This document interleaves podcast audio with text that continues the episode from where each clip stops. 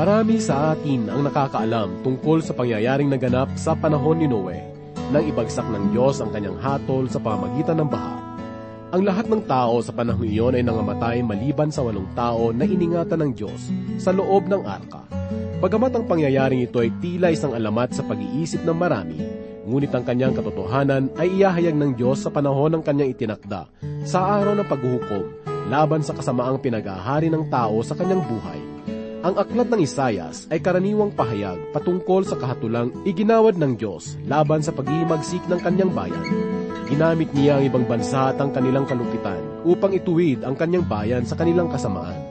Nagpapatunay lamang ito ng bawat tao na nasa ilalim ng pagmamahal at pagmamalasakit ng Diyos ay makatatanggap ng karampatang pagtutuwid kung ang kanyang mga anak ay nabubuhay sa lungat sa kanyang naisin. Ang mensaheng ating mapapakinggan sa mga sandaling ito ay muling magtuturo ng katotohanang magbibigay pagtutuwid sa ating buhay. Katotohanang magkakaloob sa atin ng pag-iingat laban sa masamang dulot ng kasamaan sa buhay. Tunghayan muli natin sa mga sandaling ito ang salita ng Diyos na matatagpuan sa Aklat ng Isayas, ikalimang kabanata, talatang 25 hanggang kabanatang 6, ikalawang talata. Ito ay atid sa atin ni Pastor Rufino de la Peret, dito lamang po sa ating programang ang paglalakbay. Parang kailan lang Puso ko'y walang sigla Nangangamba Nag-iisa. Hanggang sa makilala ka. Binigyan mo ng kulay ang aking mundo ba sa puso ko. Dagling pinawi mo. Buhay ko'y nagbago Nang dahil sa'yo. Ikaw ang lahat sa akin. Umukaw sa puso, isip at damdamin. Wala nang mahirap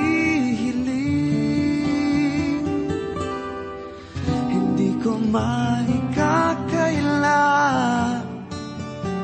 Pag-ibig mo'y sadyang wagas Dakila ang tapat. Mula pa noon hanggang ngayon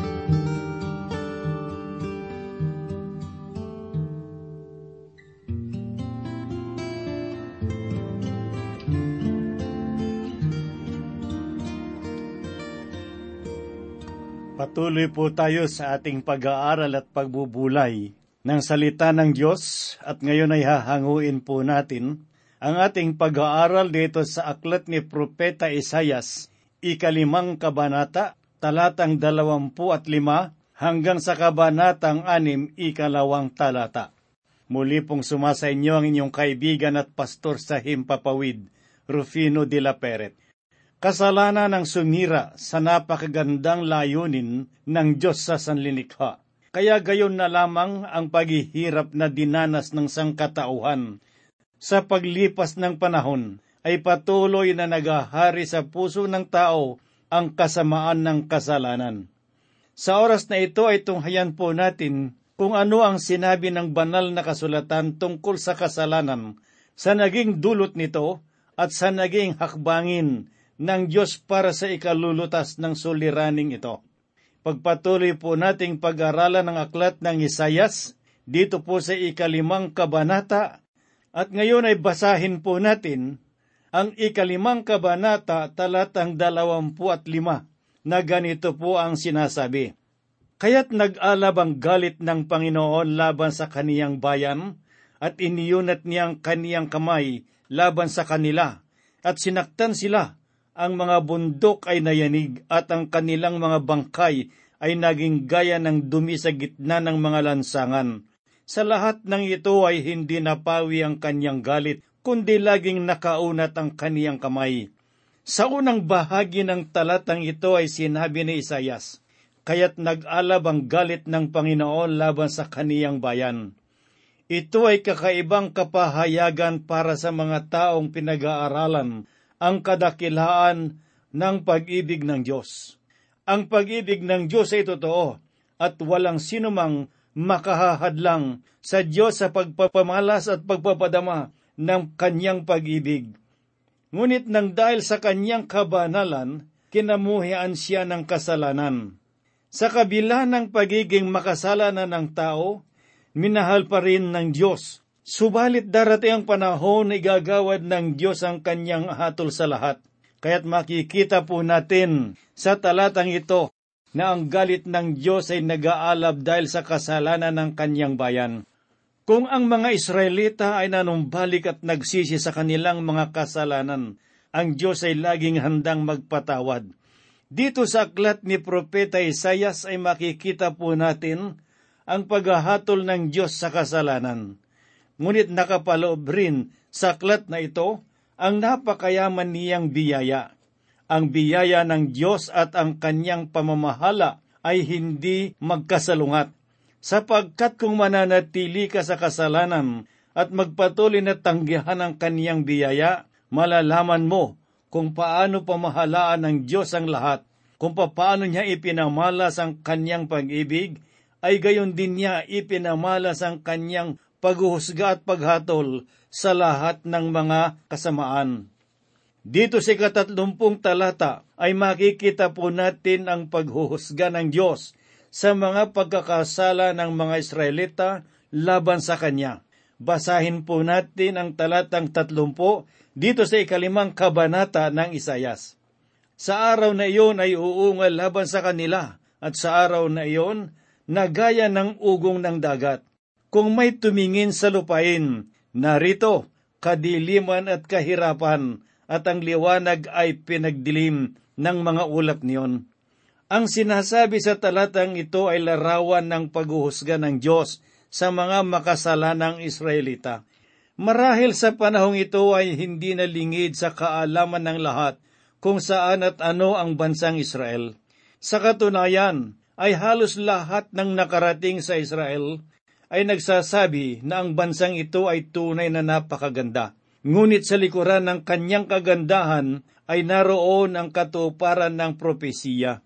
Karamihan sa kanila ay namumuhay na walang kapayapaan, lumalakad sa kadiliman, napakalayo sa Diyos at nabubuhay na may takot sa kanilang puso dahil sa panganib na kinakaharap ng kanilang bansa. Ang kanilang nararanasan sa ngayon ay bahagi lamang ng paghusga ng Diyos sa mga likho nilang gawain. Ang karanasang ito ng mga Israelita ay dapat nakapulutan natin ang aral para sa ating buhay, sapagkat napakalaki ng minsahe ng Diyos na nakapaloob sa kanilang karanasan. Makikita po natin ang katotohanan na ang Diyos ay tunay na Diyos ng pag-ibig, ngunit kinamumuhian niya ang kasalanan. Kaya ang sinumang patuloy na nabubuhay sa kasalanan ay aasahan niyang ibabagsak sa kaniya ang paghuhusga ng Panginoon dahil sa kasamaan niyang ginagawa. Kaibigan, huwag mo nang hintayin na hatulan ka ng Diyos. Igagawad ng kanyang parusa sa iyong buhay dahil sa iyong mga kasalanan na pinagahari sa iyong buhay. Sinasabi ng banal na kasulatan, na ngayon na ang araw ng pagsisisi at pagtalikod sa kasalanan. Bumangon ka at isuko mo ang iyong buhay sa Panginoong Heso Kristo, sapagkat siya lamang ang daan, ang katotohanan at ang buhay. Ngayon ay dumako naman po tayo sa ikaanim na kabanata at pag-aralan po natin kung ano ang hatid na mensahe ng Diyos sa pamamagitan ng mga talatang ito. Basahin po natin ang unang talata ng ikaanim na kabanata. Noong taong namatay si Haring Osias, ay nakita ko ang Panginoon na nakaupo sa isang tronong matayog at mataas, at napuno ang templo ng laylayan ng kaniyang damit. Kung sisiyasatin po nating mabuti at pag-aaralan ang aklat ng Isayas, ay masasabi natin na ang kabanatang ito ay maituturing na pinakaunang bahagi ng aklat na kung saan ay inihayag ang karanasan ni Propeta Isayas noong natanggap niya ang tawag mula sa Diyos sa pagiging propeta. Wala po tayong matatagpuan sa ibang bahagi ng banal na kasulatan na nagsasabi tungkol sa naging karanasan ni Isayas noong siya ay tinawag ng Diyos maliban sa kabanatang ito. Ang pasimula ng paglilingkod ni Sayas bilang tinawag na propeta ng Diyos ay naganap noong namatay si Haring Osias. Sa bungad ng talatang ito ay malungkot na binanggit ni Propeta Isayas ang kamatayan ni Haring Osias. Si Haring Osias ay naging mabuting hari. Ngunit sa panahon ni Isayas ay natapos ang kanyang buhay pinaniniwalaan ng karamihan na si Haring Osias ang pinakahuling dakilang hari sa kaharian ng Huda. Kasabay ng kaniyang paglisan ay hindi na rin nakita ang kalwalhatian ng Diyos sa kanilang bayan. Tanging si Haring Osias lamang ang nakapagpasuko sa mga Palestino, mga Arabo at mga Amoreo. Ang mga bansang ito ay napasailalim ng kaniyang kapangyarihan. Pinamahalaan ni Haring Osias ang kaniyang kaharian sa loob ng limamput dalawang taon. At sa loob ng mga taong iyon ay nalasap ng mga Israelita ang ipinangako ng Diyos na mga material na pagpapala. Tunay na naging masagana ang kaharian ni Haring Osias, ngunit ang lahat ng iyon ay unti-unting naglaho noong mamatay si Haring Usyas. Sinabi ng isang dalubhasa sa pag-aaral ng banal na kasulatan na ang marangya at dakilang bayan ng mga Israelita ay naglaho kasabay ng paglisan ni Haring Usyas. At maging sa araw na ito ay hindi na nanumbalik ang gayong karangyaan sa mga Israelita. Sa mga pahayag ni Propeta Isayas, ay parang ganito ang kanyang mga sinabi. Ngayon ay patay na si Haring Osias. Maraming bagay ang magbabago at mararanasan ng bayan ng Israel. Muling mabibihag ang bansang ito. Paparam na rin ang karangyaan ng buhay. Mamamayani ang kabalisahan at ito ay susundan ng matinding gutom. Sa ganoong kalagayan ng buhay, ano ba ang dapat gawin ng isang tao? Walang mainam at dapat gawin kundi ang pumasok sa loob ng templo upang makapanayam at makaniig ang Panginoon. Ganito mismo ang ginawa ni Propeta Isayas. Wala siyang lugar na pinuntahan kundi doon sa templo upang ihanap ng kasagutan ang nararanasang paghihirap ng bayan ng Israel, kundi doon lamang sa loob ng templo. Batid ni Isayas na ang dakilang Diyos lamang ang kanyang malalapitan. Sinasabi sa aklat ng mga awit, ikadalawamput siyam na kabanata, sa ikasyam na talata ang ganito. Pinaanak ng tinig ng Panginoon ang mga usa, at hinuhubaran ang mga gubat, at ang lahat sa kanyang templo ay nagsasabi, kalwalhatian. Nasa templo ng Diyos ang kanyang presensya. Doon ay makikita ang kanyang kalwalhatian. At doon sa loob ng templo ay napatunayan ni Propeta Isayas na ang hari ng bansa ay hindi patay. Ito ay walang iba kundi ang makapangyarihan na nakaluklok sa trono. Kaya sinabi ni Isayas, Nakita ko ang Panginoon na nakaupo sa isang tronong matayog at mataas. Sa kanyang sinabing ito ay maliwanag na ang Diyos ay nasa kalwalhatian ng kaniyang trono. Sinabi pa ni Propeta Isayas na huwag ilagay ang pag-asa sa mga tao, sapagkat ang tao ay hindi hawak ang sarili niyang hininga. Hindi hawak ng tao maging ang sarili niyang buhay, kahit gaano kagaling, katalino, kayaman o kalakas ng tao, kamatayan pa rin ang kanyang hahantungan. At ito nga ang nangyari kay Haring Usias. Sa likuran ng matatag na pamamahalin ni Osias, ang trono ng Diyos pa rin ang naroon. Kaya ipinahayag ni Propeta Isayas na huwag umasa sa tao, bagkus sa Diyos na makapangyarihan sa lahat. Ang tao, anumang oras ay maaring bawian ng buhay. Meron akong mga kaibigan na kung titignan ng kanilang pangangatawan ay nasa malusog na kalagayan. Ngunit biglaan ko na lamang malalaman na sila ay pumanaw na at binawian ng buhay. Ito ay patunay lamang na wala sa kamay ng tao ang pag-asa sa buhay na ito. Nasa trono ng Diyos ang tunay na pag-asa ng buhay. Sa gayong pananaw ni Propeta Isayas, ang dapat na makita sa mga panahong ito tayo ngayon ay nabubuhay upang gampanan ang tulad ng ginawa ni Propeta Isayas. Kung imumulat po natin ang ating mga mata sa ating kapaligiran, walang pagkakaiba ang ating nararanasan sa ngayon. Sa mga naranasan ng mga Israelita sa kanilang panahon noong si Propeta Isayas ang nasa sa kanila, patuloy na lumaganap ang kasamaan. Kung minsan iniisip ng iba, nakapagtatakang isipin kung minsan kung bakit ang mga masasama ay nabubuhay sa karangyaan. Kaibigang nakikinig, alalahanin po natin ang sinabi ng Panginoong Heso Kristo na hahayaan ng Diyos na magkasabay na tutubo ang masasama at mabubuting damo.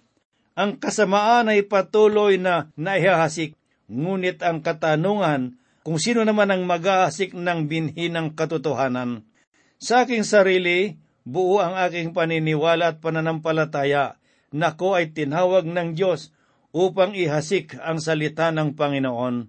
At alam ko na sa aking paghahasik, darating ang araw ay may tiyak na tutubo at mamumunga.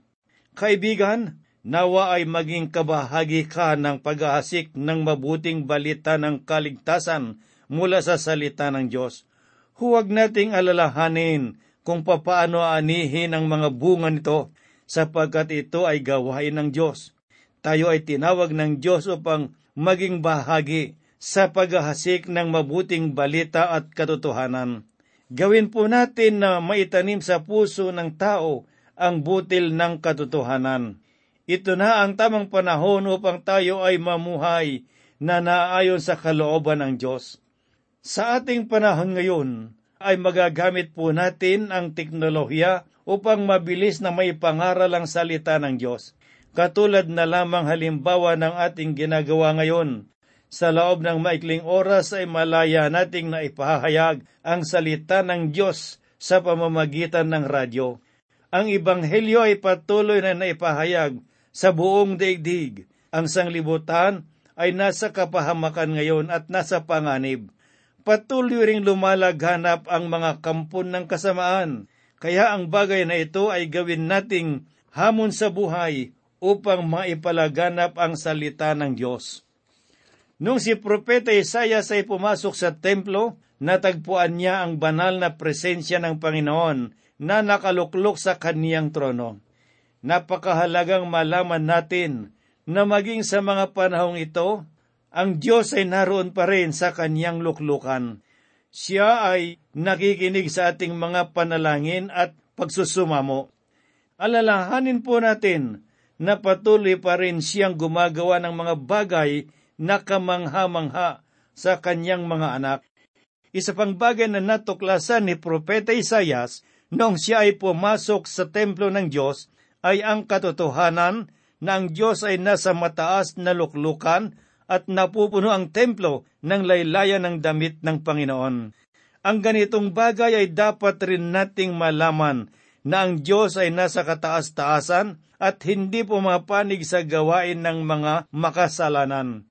Basahin po natin ang ikalawang talata dito sa ikaanim na kabanata na ganito po ang sinabi. Sa taas niya ay nakatayo ang mga sirafen, bawat isa'y may anim na pakpak, may dalawa na nakatakip sa kanyang mga paa at may dalawa na naglilipad sa kanya. Sa talatang ito ay nabanggit ang tungkol sa mga serafen.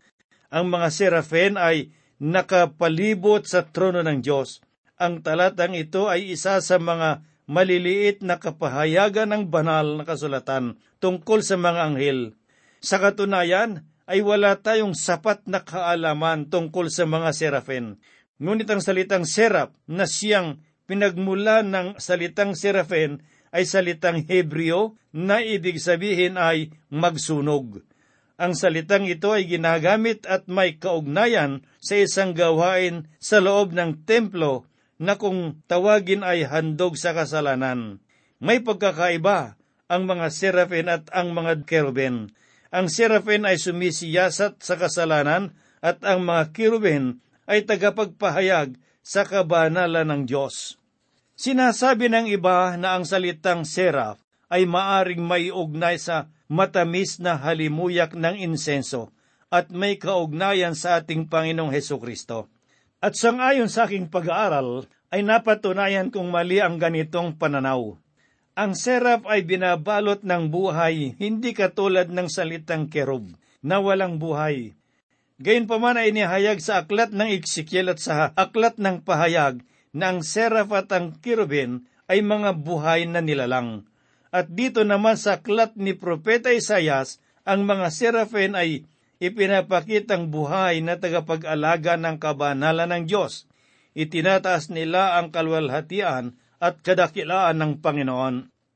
Sa mga pahayag na ito ay pinatutuhanan na ang Diyos ay banal at hindi sumasang-ayon sa anumang kasamaan.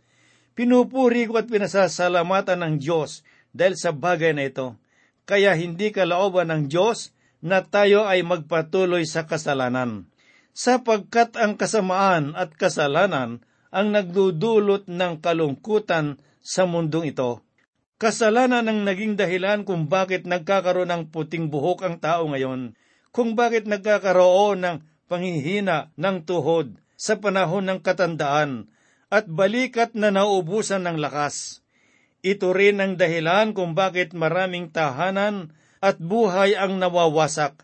At higit sa lahat, kasalanan ang dahilan kung bakit patuloy na nakabukas ang pintuan ng kamatayan para sa lahat. Ako ay nagagalak ng ating Diyos ay hindi sumasang-ayon sa kasamaan at kasalanan.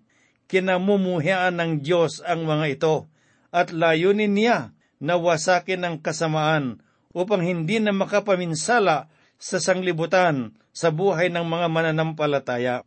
Ito ang dahilan kung bakit nananatiling nasa kataas-taasan ng Diyos upang ang tao ay patuloy na sumamba at magpuri sa kanyang kalwalhatian. Noong nasaksihan ni Propeta Isayas ang banal na presensya ng Diyos, ay walang pag-aalinlangan na nagpatira pa siya sa harapan ng trono ng Panginoon. Ang ganitong pangyayari ang dapat na maranasan ng bawat iglesia ngayon. Tangkilikin natin sa ating buhay hindi lamang ang pag-ibig ng Diyos, kundi maging ang kanyang kabanalan at katuwiran, sapagkat ang Diyos ay tunay na banal, at dahil sa kanyang kabanalan at sa takdang panahon, tayong lahat ay haharap sa Kanya upang hatulan ayon sa pamantayan ng Kanyang katuwiran. Sa aklat ng Ecclesiastes, ikalabindalawang kabanata, talatang labing apat, ganito po ang sinabi. Sapagkat dadalhin ng Diyos ang bawat gawa sa paghuhukom, pati ang bawat lihim na bagay, maging ito ay mabuti o masama. Sinabi ng Diyos na siya ay isang tapat na kaibigan, at siya ay laging handang magpatawad. Nasa kamay mo ang pagpapasya. Kailangan mong dumulog sa Diyos na may pagpapakumbabang puso at ipagtapat ang iyong mga kasalanan. Sumampalataya ka lamang at magtiwala sa Diyos, sa Panginoong Heso Kristo. Maliwanag na sinasabi sa Ebanghelyo ni Juan, ikalabing apat na kabanata, na ganito po ang kanyang tinuran. Ako ang daan, ang katotohanan at ang buhay. Sino man ay hindi makakarating sa Ama, kundi sa pamamagitan ko. Ang pahayag na ito ay huwag mong baliwalain, kaibigan. Magpasya ka na ngayon, sapagkat ngayon na ang tamang panahon ng kaligtasan. Samantalahin mo ang pagkakataon. Ninanais ng Diyos na makapasok sa iyong puso, manalig ka lamang sa Kanya. Ang Panginoong Heso Kristo ay buhay. Alam niya ang iyong kalagayan sa mga sandaling ito. Siya naghihintay na magbukas ka ng iyong puso at siya papasukin upang makasama mong sumalo sa iyong kalooban. Lumapit ka sa Kanya sa pamamagitan ng isang panalangin na may pagsisisi, sapagkat ang biyaya ng Diyos ang magpapatawad sa lahat ng iyong mga kasalanan at babaguhin niya ang iyong buhay.